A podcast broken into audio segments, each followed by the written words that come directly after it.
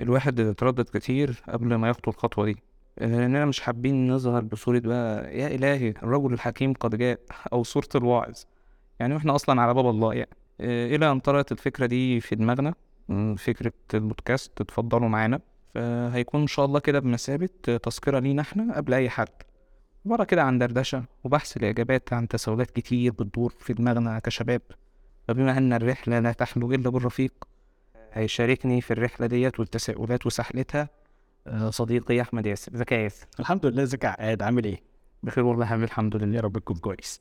هو طبعا زي ما أنت قلت هي رحلة بحث عن أجوبة. آه هنبحث عنها. فنتمنى نتعلم إحنا الأول من الرحلة والناس تفيدنا وتشاركنا. لانها مش هتكون تجربتنا لوحدنا وده السبب اللي خلانا نسمي البودكاست آه اتفضلوا معانا. آه لأن من خلاله هنتشارك الأفكار سوية. مع ترشيحات شوية كتب وفيديوهات اللي حابب يعني يستزيد من الموضوع المطروح ويرجع ليها. ونأمل من الله التوفيق.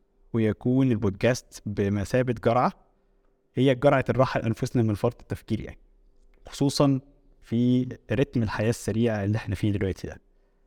وربنا يوفقنا. يا رب يا عم يا رب.